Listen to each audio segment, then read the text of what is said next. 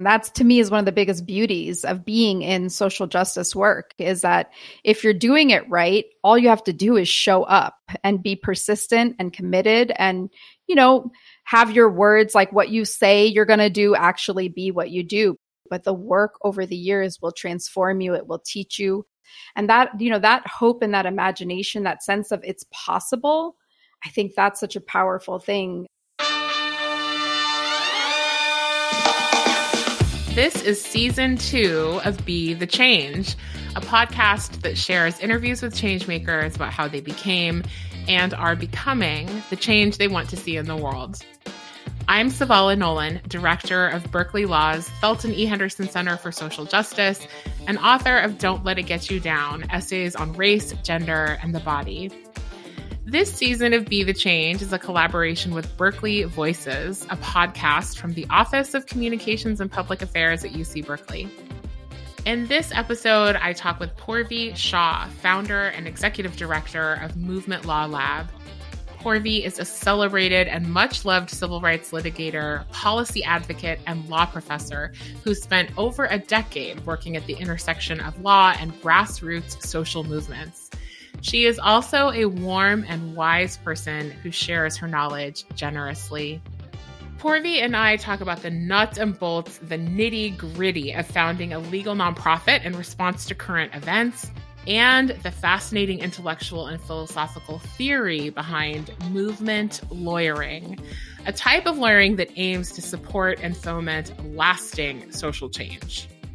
We get into all that, and we also talk about when it might be a good thing to loosen your grip on power, how confidence is a process, and the moments that give you chills in a good way as a lawyer.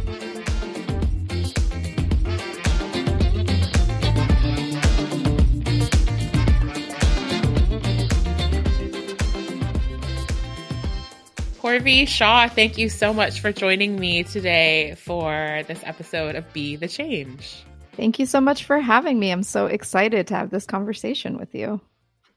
As am I. So let's jump right in. Um, tell me, if you will, about Movement Law Lab, the organization that you founded and run. What is it? What does it do? And maybe it's appropriate to also kind of um, drop a little footnote in defining movement loss. And some of our listeners will know what that is, but some of them don't. And it's not like an aerobic law lab, right? It's got a different meaning. So, um, talk us through what this organization is. What does it do? Well, I think uh, what would be helpful is to start a little bit with why I founded the organization. Okay. Um, in 2014, I was working at the Center for Constitutional Rights, and um, like many of us, was watching the news and seeing what was unfolding in Ferguson. It was very early, just the first few days after Mike Brown was killed, and watching the kind of community resistance, watching the way um, the sort of uh, fury that was in many ways unleashed, it felt like a really, you know, powerful echo of the Black freedom struggle. I came in, you know, marched into office, went to my executive director and asked, I'm like, why are we not going to Ferguson? What, you know, if there is, this is a part of our history and legacy, we're not really seeing lawyers down there. And so he kind of looked at me and he said, "Well, listen, we're we're a bit tapped out with some of the things that are going on, but if you want to go um, and you can go, go." And I said, "Absolutely." And I got on a plane the next day and I, I, tell this as the origin story for the lab because Movement Law Lab is really a movement born project. What unfolded for me over the over the next you know many years was um, a process of being a part of the birth of the movement for Black Lives, and really from the very beginning, from those early days in Ferguson, seeing an absolute need for lawyers of conscience to be a part of that resistance. I immediately wondered, like, not so much exactly what I could do, but what was it that we needed hundreds and thousands of lawyers to do? And the answer came back that there was, you know, millions of things we could be doing. And for me, that experience of coming into a moment that now looking back is historical in which we thought that there was a really critical role for lawyers to play in both flanking a community and what became, you know, a national and international movement, um, but also in the short term, just responding to the actual content of what was going on. So, building the lab really came out of that. I, I, was a part of building something called Law for Black Lives, which formalized a sort of network of 5,000 lawyers that were uh, participating in the movement for Black Lives. And, you know, as it grew across the country, you know, sparked by this organic movement in Ferguson and then traveled and like wildfire across the country. Um, these lawyers started to integrate into that movement. And many of us were people of color, majority of them, uh, majority of the lawyers were African American or Black. And that was really powerful. How we showed up for that moment was absolutely different. Movements are born out of moments that are sometimes organic, um, and then they need to be nurtured and grown. But those those moments actually have the potential to transform the way lawyers think. Our mission at Movement Law Lab is to support a new generation of lawyers and legal organizations to work alongside progressive movements for change. And we intentionally invest in lawyers that come from marginalized communities. And we're really trying to have um, these lawyers actually uh, participate in building a society that allows everyone to live stable and thriving lives with full dignity. And inside that is sort of embedded this idea of movement lawyering. So, movement lawyering really is a sort of different approach. It's not really about winning cases, it's movement lawyers deploy law strategically to change culture, systems, and power. Um, we're part of, you know, we see ourselves as long term partners to grassroots movements and as sort of rooted and embedded in those movements for change. I definitely want you to talk more about that. And I have um, a couple follow up questions related more to movement lawyering. But before uh, we get into that even further, I'm curious about whether it was immediately obvious to you that you were going to need to build something new, that you were going to need to step away from CCR and create something that didn't exist um, or you know harness the energies that existed into something a little more formal or whether there was a period where you thought you know i can integrate this into what i'm doing at ccr um, and i don't need to create something new I think that's a great question. You know, I think this is one of those experiences where you kind of come into it and you don't really have a grand plan, right? I think that's like the big learning I had from being in a moment looking backwards that was historic and transformative is that when you're inside that moment, you have no idea. When I got off the plane and I got to the church where everyone was gathering in Ferguson, I was just a functioning as just a traditional movement lawyer, just walking into the space and listening and doing a few chores and making a few signs and just trying to understand what are people talking about? What what is this community seeking in terms of uh, a solution that actually connects to their idea of what would be um, fair and right and just in their community what does law even have uh, to do with any of this? Is the solutions that people seeking, or is there any role for law? So I think I went in really curious and without an agenda, which is how I was trained and how I learned to be a movement lawyer. Those early days in Ferguson, it was a very community wide experience. You had teachers and preachers and veterans and street organizations and youth all out on the street together. And I remember having a conversation with a few youth asking them like why are you guys out here? Like this is kind of risky. The police are out here. They're throwing tear gas. Um, you know you guys could really get hurt.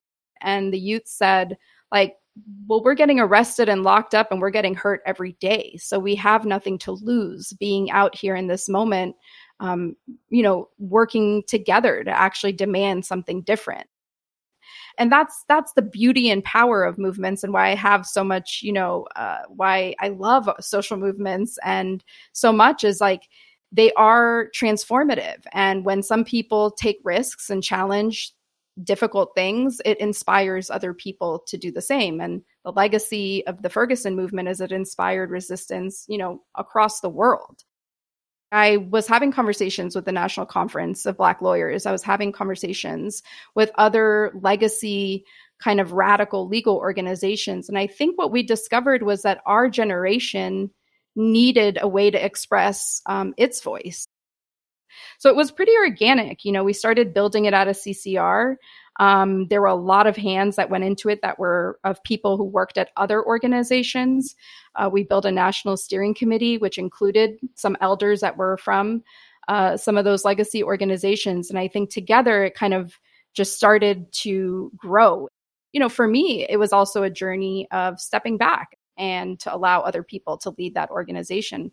And it's blossomed incredibly in the last five years. So, the kind of work that you're describing, the work that uh, you do at Movement Law Lab, and that that you know was happening at Law for Black Lives, um, is as you've said, you know, as old as the hills, right? There have always been lawyers who've wanted to be proximate to the people who are on the the front lines of movements, um, but it's also quite revolutionary and antithetical to a lot of what goes on in law school.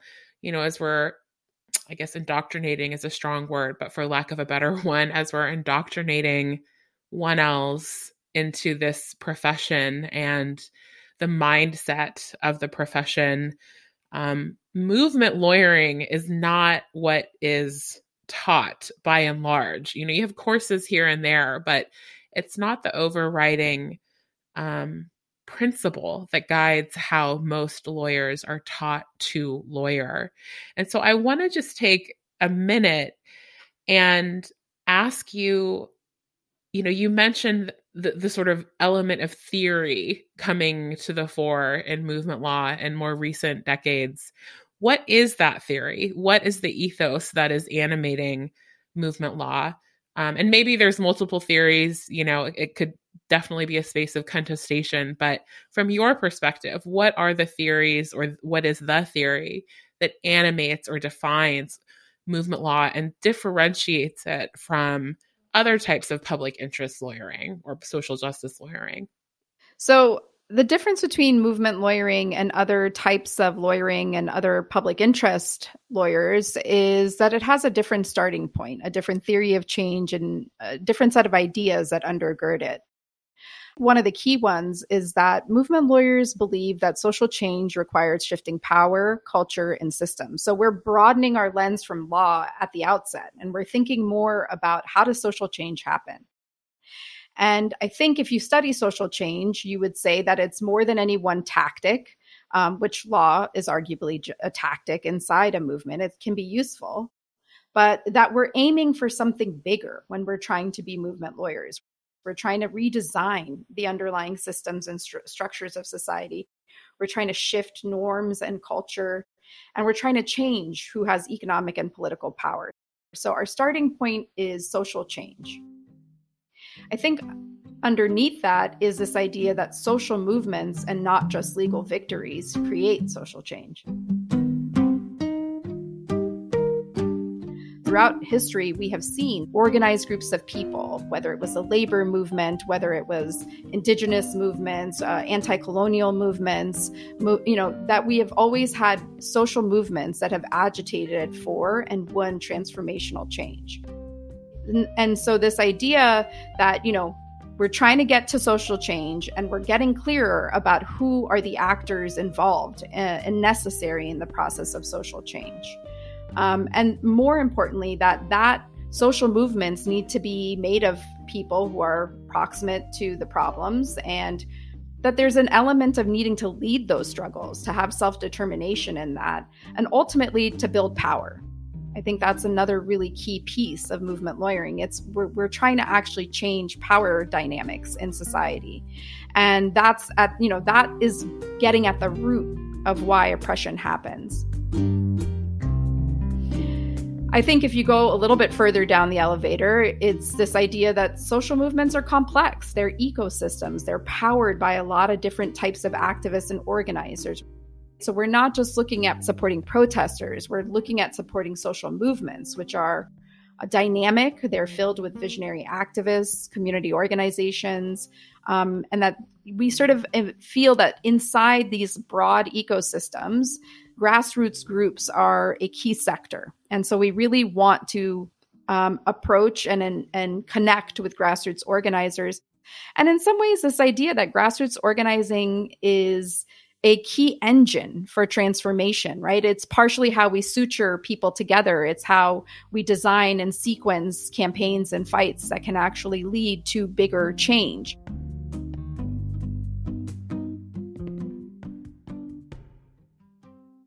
Notice I haven't even really talked about law yet. Right. That's really the big transformative um, offering of movement lawyering is that we're situating ourselves in something much bigger and then from that place, we're asking, well, what is it that lawyers and the law can do? And I think the reality is, is that lawyers and, and the law, we have an important role to play in social change.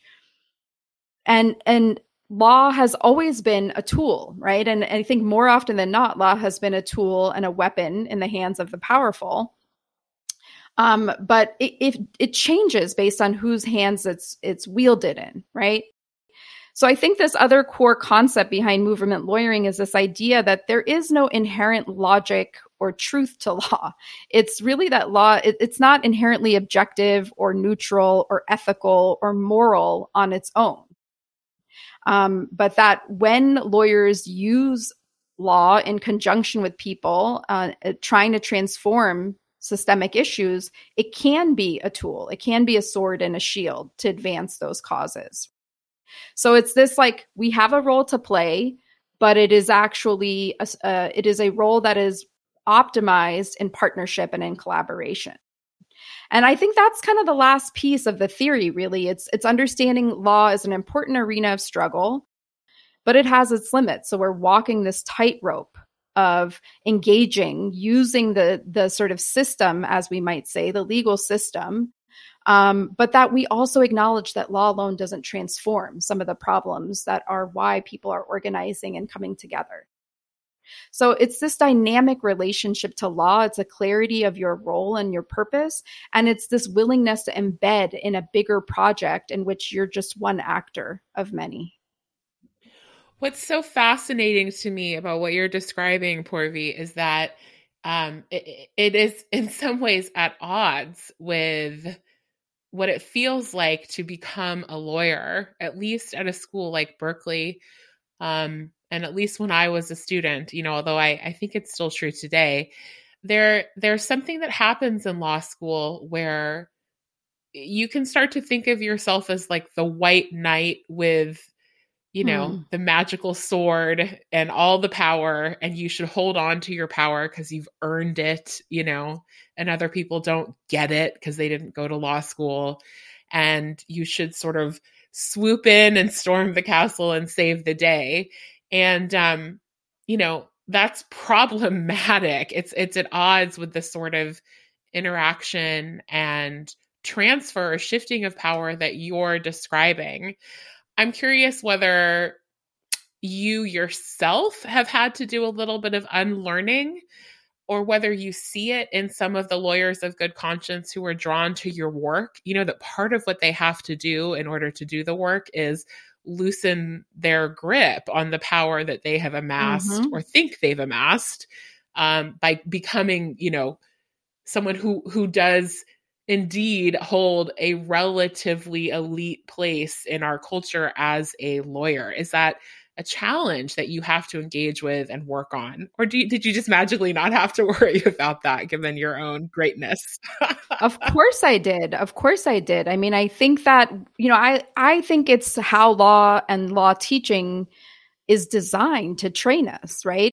I mean, this idea of mm. the exceptionalism of the lawyer. I re- I remember my first day in law school being in the auditorium, and as everyone was in, you know, welcoming a new class of law students, there's also this thing we do, which we say, you know, five of you ran a hundred marathons and twenty of you cured cancer, and I mean, obviously, right. I'm being hyperbolic, but we well, do but this thing sort of the resume sharing at the beginning of law exactly. School. Yeah, and I I get the spirit of it, which is you know to feel proud that you're in that room with other people. which honestly for me was a massive accomplishment coming from an immigrant family. I was the first in my family to go to graduate school. Like it wasn't lost on me as I walked into that room, um, the uniqueness of the ability to be in law school.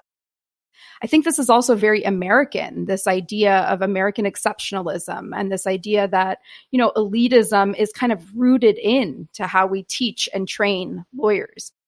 So it is absolutely countercultural. And a lot of my conversations with young lawyers and law students is, you know, to be really aware that that's part of the socialization process. I mean, law is ultimately an elite tool. We are an elite guild. It is a very high bar to get into this guild. Um, and we keep the doors kind of closed. Right. And that has a self perpetuating kind of culture inside of it. Look, nothing is one thing um, you know like no no experience or no uh, no institution has only one dimension. But i think overall law is still extremely white. 97% of our profession um, works for the interests of power. Only 3% of the legal profession works for issues of justice and poverty so we we have a profession that is really in a crisis, I would say, of culture and of leadership and of social responsibility. So yes, of course that culture is going to perpetuate it. I think the dance of being a movement lawyer is owning the privilege that comes with the training and the role and the and the degree and the bar card but really never letting it get um, out of uh, really not letting it get out of whack inside you. So for me, I think I certainly had to do that. And I don't think for me it was like, I don't think I ever felt egotistical in the sense or arrogant because truthfully, law law school was very disempowering for me. I felt like the kinds of ways of knowing that I had, the kind of wisdom that I brought, um, I didn't feel validated in my first year. So for me, yeah, it was almost. Here. I mean, that's common, right? Exactly. Forgive me for interrupting, but it's super, super, super common. So many of us, you know, now that I've mentored like hundreds, I feel like I've heard that story from so many um, people of color, particularly women of color. You know, I really felt like everyone had gotten like some memo that I didn't in law school. And it really took me a while to figure out how to um, how to feel confident in the learning and in the knowledge and and you know uh, the Thelton Henderson Center was actually a really big big influence for me in finding that. But I think the mistake is is thinking that just because you are othered inside the legal world that you don't have um, any work to do on your own unlearning. And I think for me, those lessons really came in my first five years of practice. I think it's really unique what you have to unlearn. But for me, I had to unlearn um, really, you know, centering myself, even in ways that were about fear of not being good enough or uh, in ways that are an anxiety about performing and really, you know, feeling the responsibility of representing another person in a very important matter in their lives. I had to learn how to manage that in order to really become a sharper tool for my client. And I don't think that's about, you know, shutting those inquiries down or, you know, that's a process. Like confidence for me was a process. Uh, feeling capable was a process that required discipline, it required learning and humility. But at some point, um, things started to really um, come into clarity and i started to learn how to quiet my my sort of inner elitism or my inner uh, you know my inner critic such that I could actually um, show up for the work that I needed to do and to be present with people as oftentimes we're accompanying them through something that is one of the hardest things in their life. So that ability to like just be really present and to be humanistic, to be connected, um, to not be, you know, an automatron that's like just moving through cases, which the system can do that. It can make you function at a rapid pace and in a way that like the pressures are big. I think there's um, constant learning on this journey. And I think as now I'm, you know, 17, 18 years into my legal career, and I still feel like I'm learning things.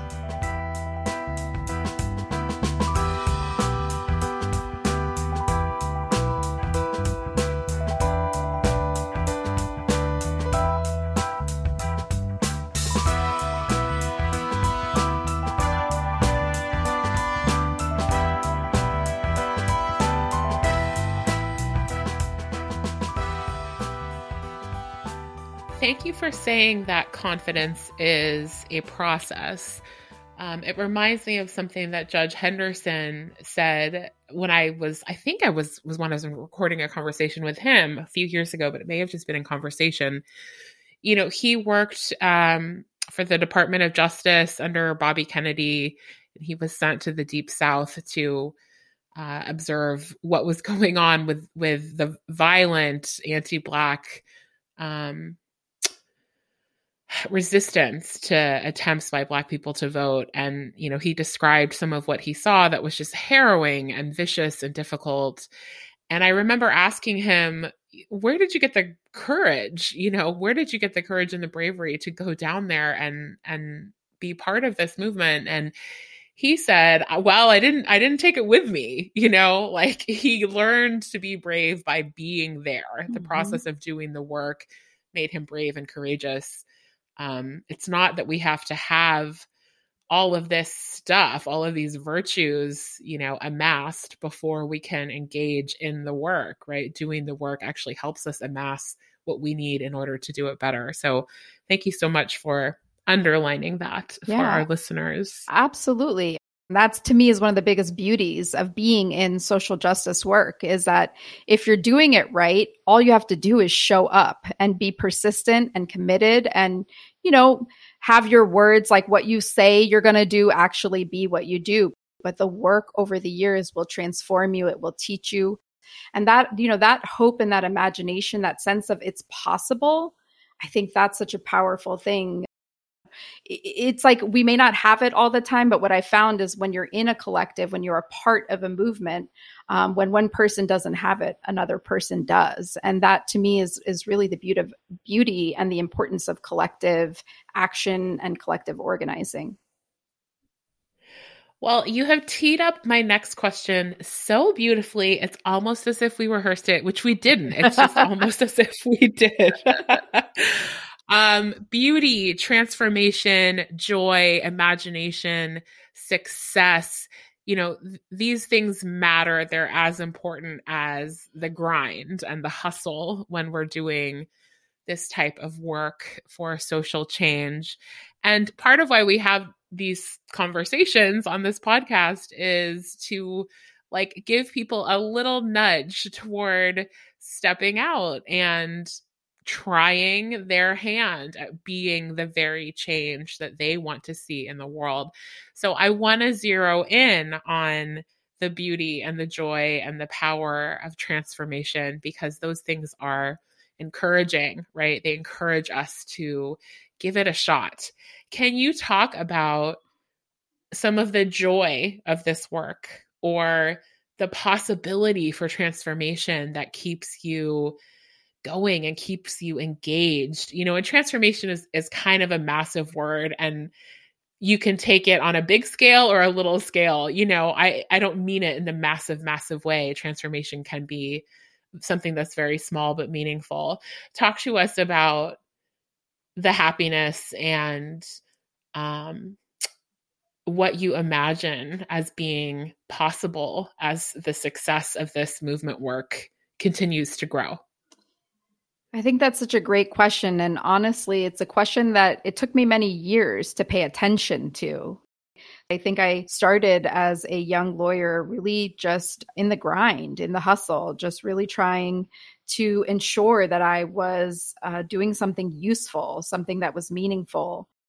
And it took me a, it took me many more years. I think being a long distance runner in movements requires you to ask this very question is what what finds you what gives you joy um, where can you find beauty and i think for me the answer has always been in the small moments uh, you know, I was a community organizer before I went to law school. Um, and law school kind of, you know, crushed a little bit of that. But then once I got out of law school, I just remember like I have these vignettes in my head of really small moments um, in which magic happens inside movement work. So I'm thinking about this moment um, where you know I was a tenant lawyer and I did a lot of eviction cases um, outside after the foreclosure crisis of 2006. And I was representing tenants in various communities in Miami, in Liberty City, and in Allapattah. And one of the big issues going on was the shutoff of water in properties that were foreclosed, but where a bank owned the property, right? So it was a tenant property, but now with a landlord going into foreclosure, a bank owns it. So water water would get shut off in the buildings. Mm. And we were we were trying to pass legislation at the county level that would change a bunch of administrative things to to get running water back in people's houses.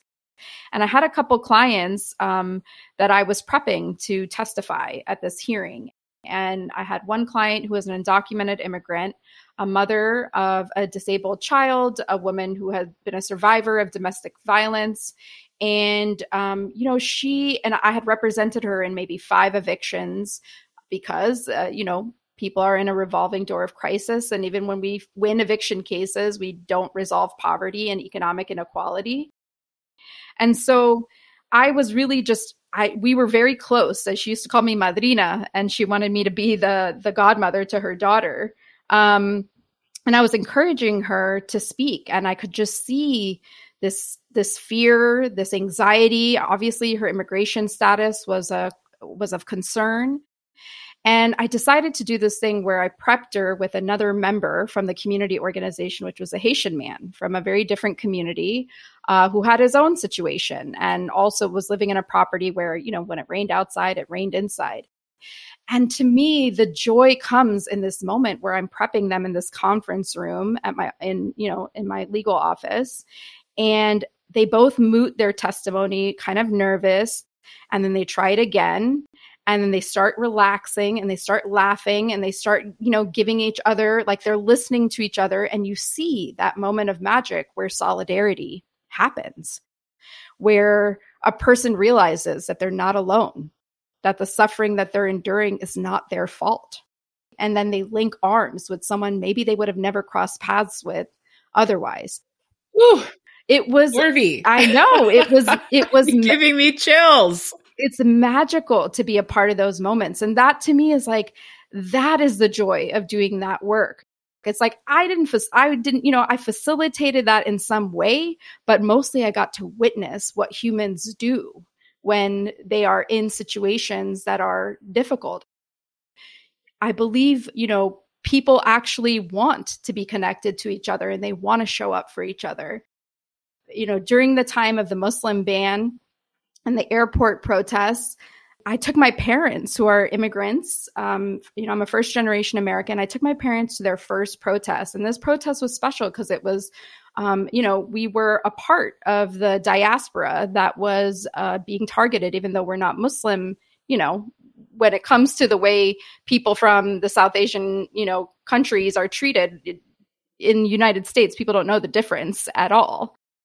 And I remember this look of like my dad holding a sign in a protest in the rain and this look in his eyes that's like mischievous and you know irreverent and bold and he's laughing and he you know it's it's that moment. To me that's the beauty. It's like you can see those moments when people start to feel like there's something so powerful in being in a group of people that are willing to challenge something. And i saw it in my parents eyes that day so I think that those are moments that are really um, sustaining, they're motivating. After that, it was just always, you know, how how can I keep doing that? How can I keep being a part of a moment like that? I want to build off this idea of encouraging our listeners to take a crack at being the change they want to see in the world. Um, there's so many reasons why somebody might be afraid to act on an idea, there's so many reasons why someone might feel um, that they're not the right person to act on an idea, even if indeed they have much to offer and give. I would love for you to share with our listeners um, a little bit of advice that you got or that you wish you'd gotten that would have made it easier for you to take those first steps or to keep going in a moment when it felt uh, like, you know what, this idea is actually not going to work, and maybe I should just call it quits. Um, share a little bit of that kind of wisdom with us. Yeah, I think the way I like to answer that question is first with with a why. I think one of the things that's always helped me is having a north star, like a why. What does this moment mean? How do we how do we ground ourselves in the opportunity and the challenge of the current moment? So for all all the young people that are wondering like what is my role and how do I show up? I think the first thing is to to to name that this moment is one in which the stakes are really high. We are in a moment in which we are we are seeing the kind of um, the old ways of being are really in crisis the way we've organized our society, the way our society is built around greed and exploitation, um, the way that our electeds are unaccountable in many ways, our systems of governance and democracy don't really meet um, a true meaning of those words. I think the other piece of it is like, you know, to really like start with this idea that actually something really different is possible. It is possible to have a world that's organized around wholeness and peace. And there is a way we could remend our relationship with the world and we could actually untangle and reconnect, right? So to me, I'm like those two real the reality of what isn't and the possibility of what is. I feel like I've always had to hold those two things um, close and they're not always in equilibrium right mm-hmm. there are a lot mm-hmm. of times where your you know your horror at what is can really overshadow your sense of possibility so i think one of the first pieces of advice i can offer is to to try to keep both of those as true um, mm-hmm. you know mm-hmm. this this righteous understanding of the world seeing it with clear eyes pulling the wool back and saying yes this is unfair these systems are brutal they are they are harrowing to be inside um, they are built on exploitation right and then to hold as a twin in the you know in the other hand this idea that uh, we can have a way in which our world is organized around need and care and dignity and not profit um, that there is a possibility that we could be in right relationship with the earth. So I think though that's a first piece. I think the second piece of like how do you, who do we need to be to show up in that moment? And I guess I can just say like I really never felt powerful as a child. I didn't feel powerful as a young person. I really just never felt that I had some big role to play. And I think there's something about being open to the possibility that you have no idea yet what you are capable of. I think that kind of sense of it's okay if you don't have the confidence, but to uh, let it in a little bit when someone sees something in you and to hold the possibility that what you are fully capable of is not yet, may, maybe isn't clear to you just yet. And then after that, I would just say it's like show up. That's it. It's like if you show up and you come with an open heart and a desire to be um, in right relationship with the work and the people around you, the work will teach you and it will shape you and it will give you the skills. And if you listen and you seek advice and mentorship and community and counsel, um, you will grow. That is the way of all things in the world. And I think just like that idea of like, okay, I don't know if I'm going to do anything of value, but I know I'm going to really try and I'm going to keep, uh, you know, keep growing and learning and being disciplined and joyful and connecting and creative. Um, and I think that all of those things have really served me. So you don't have to have all the answers. You just have to be willing to be on the path. Purvi Shah, thank you so very, very much for your time and your teaching and your embodied example. Uh, you are someone I look up to, and I'm really, truly thrilled to know you and so thankful to get to share some of the loveliness of you with our listeners. Thank you so, so much for being with me today. Oh, it's been such a pleasure. I, I've really, you know, I really appreciate this chance to talk and reflect, to be honest.